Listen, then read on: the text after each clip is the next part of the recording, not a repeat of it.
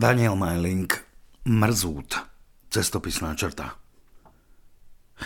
Keď spisovateľ Anton Pavlovič Čechov cestoval ako člen komisie lekárov na ostrov Sachalín preskúmať životné podmienky miestnych väzňov, zastavil sa aj v malom mestečku G v Skej gubernii. Do mesta dorazili podvečer, slnko sa už pomaly schyľovalo k západu a keďže mestečko nebolo ničím zaujímavé, Anton Pavlovič sa rozhodol navštíviť miestneho lekára, ktorého mu ešte v Petrohrade odporučil ich spoločný známy L. Lekár sa volal Grigory Šikulín. Bol to starý mládenec a býval na konci mestečka v priestrannom drevenom dome s terasou. Bol to na prvý pohľad veľký mrzút. Keď k nemu Čechov došiel, práve bol u neho na návšteve miestny učiteľ, človek mimoriadne nepeknej tváre a ešte nepríjemnejšieho zápachu.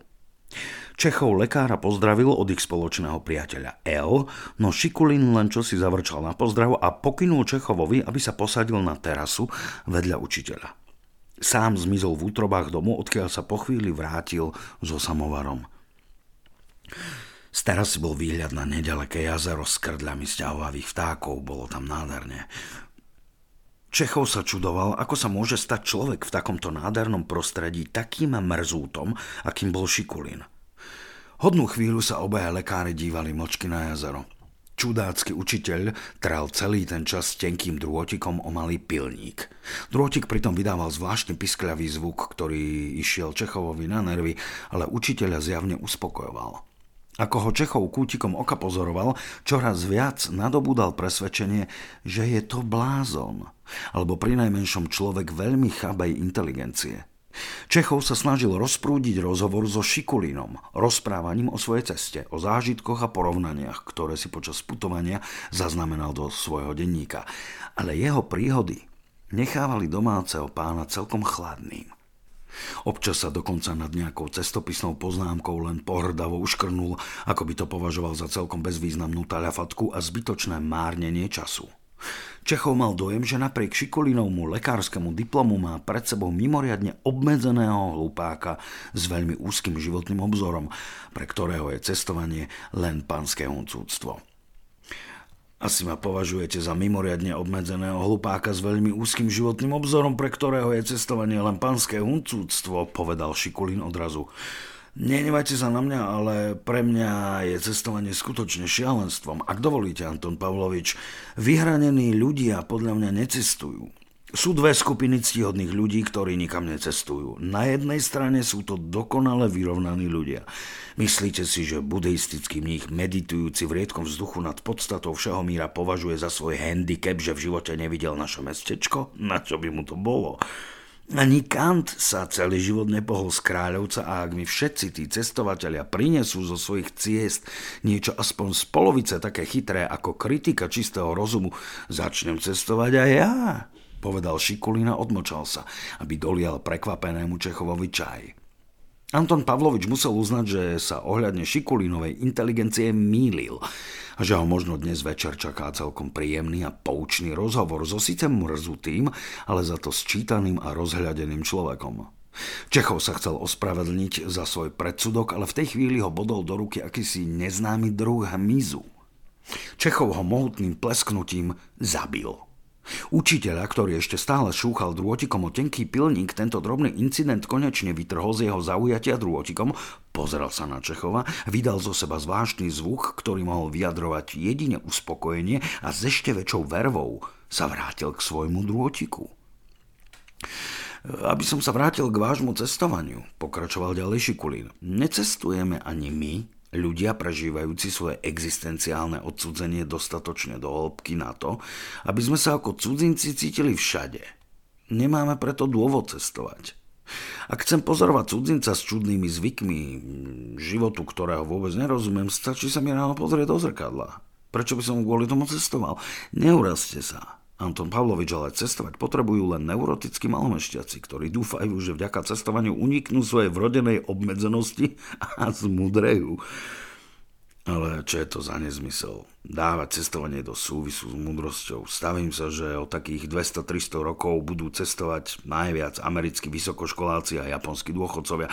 Obávam sa, že ani jedna z týchto skupín nebude vykazovať všetky znaky nadpriemernej inteligencie. Dokonca sa bojím, že jedna skupina sa bude vyznačovať vysokou mierou masovej streľby do vlastných radov a tá druhá bude patriť k spoločnosti s najvyššou mierou samovrážd na svete.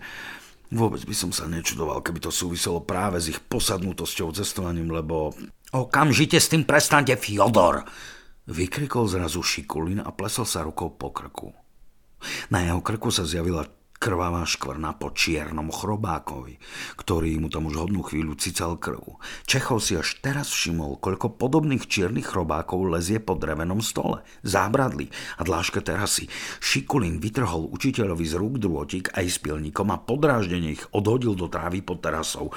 Prepačte, Anton Pavlovič, ale Fiodor je amatérský biológ. Obrátil sa lekár na Čechova s vysvetlením. Doma má veľa kníh o prírode. Kým ste prišli, chválil sa mi, že v jednej Darwinovej knihe sa dočítal, že trením drôtika o pilník možno vylúdiť zvuk, ktorý sa podobá ľúbostnému cvrkotu istého druhu cikády. Samčeky toho druhu cikád vraj týmto zvukom lákajú k sebe samičky. My tu cikády nemáme, ale Fyodor to chcel vyskúšať na našich úskoškách. Nič také ako úskoška nenájdete ani v Semionovom atlase ruského hmyzu, ani v encyklopédii zauralskej fauny a flóry od Golubenka a Grubcova. Autor tejto poviedky si tento hmyz jednoducho vymyslel. A samičky úskošiek, podobne ako samičky komárov, cicajú krv. Takže všetky tieto odporné chrobáky sú samičky, ktoré sa chcú s nami páriť povedal pobavene Čechov a prstom vylovil zo šálky s čajom čiernu chrobáčicu, ktorá sa tam topila, zblbnutá milostnou vášňou. Učiteľ Fyodor so širokým úsmevom prikývol. Zjavne bol spokojný, že jeho pokus s drvotikom funguje. Ak sa nemýlim, je to už 34. živočíšny druh, ktorého samice dokáže k sebe Fyodor prilákať. Je to človek s najväčšou sexuálnou príťažlivosťou na svete. Povedal doktor Šikulín bez náznaku úsmevu. Aby jeho slova potvrdil, škuľavý učiteľ v zamastenej košeli sa postavil k zábradliu a začal smerom k jazeru vydávať zvláštne zvuky, vďaka čomu zasa o čosi viac pripomínal blázna. Vždy, keď príde Fiodor na návštevu, musím uviazať svoju sučku v kôlni, pretože Fiodor ju dokáže priviesť do šialenstva, čo si jej vždy strčí pod ňufák a ona sa okamžite začne páriť. Raz dokonca namiešal také ostré pyžmo, že do dediny to prilákalo štyri medvedice. A raz, keď nás tu v zime prikvačila hlad, Fiodor začal chrochtať smerom k hore a prilákal rovno sem po terasu veľkú jelenicu. Hoci čas párenia bol ešte ďaleko. Zastrelili sme ju rovno z terasy a spolu s dedinčanmi sme ju zjedli. V tej chvíli sa na terase začali zlietať malé žlté vtáčiky, ktoré Fyodor privolal svojimi zvukmi od jazera. Boli to samičky, ktoré sa chceli páriť, ale keď uvideli, že nie s kým, začali zobať chrobáčice na terase. Možno ich zobali od hladu, možno však zo žiarlivosti. Alebo, a táto možnosť bola najpravdepodobnejšia, samičky vtákov kompenzovali citové sklamanie prejedaním sa rovnako ako ľudské samičky. Každopádne, Šikulín i Čechov boli radi, že ich škuľavý učiteľ zbavil svojimi zvodcovskými schopnosťami nepríjemného mizu. Učiteľ sa znova len spokojne zazubil hrdý na svoju sexuálnu príťažlivosť. Čechov si pozornejšie prezrel jeho nepeknú tvár. Tento raz s oveľa väčším záujmom ako na začiatku svojej návštevy. A v mysli sa mu vynárala nová humoristická poviedka, ktorú chcela hneď ráno poslať svojmu vydavateľovi do Moskvy. V padajúcom šere sa usmieval po podnos, keď si predstavil pobavenie Petrohradčanov a Moskovčanov, keď si prečítajú o čudáckom vidieckom učiteľovi, ktorý vie prilákať samičky 34 živočíšnych druhov. No práve táto bizarná schopnosť milostne očariť samičky zvierat odrádza od neho všetky ženy v mestečku. Takže učiteľ musí tráviť večery na terase s mrzutým lekárom, tiež starým mládencom. Čechov chcel akurát vstať a ospravedlniť sa za neskorú hodinu, aby sa mohol vrátiť do hotela a ešte začerstva načrtnúť do zošita prvú verziu poviedky, keď sa s tmy ozval hlas Kde si toľko, Fyodor? Večera je už dávno na stole. Na terasu vyšla mladá žena, ktorá Čechovovi vyrazila dých.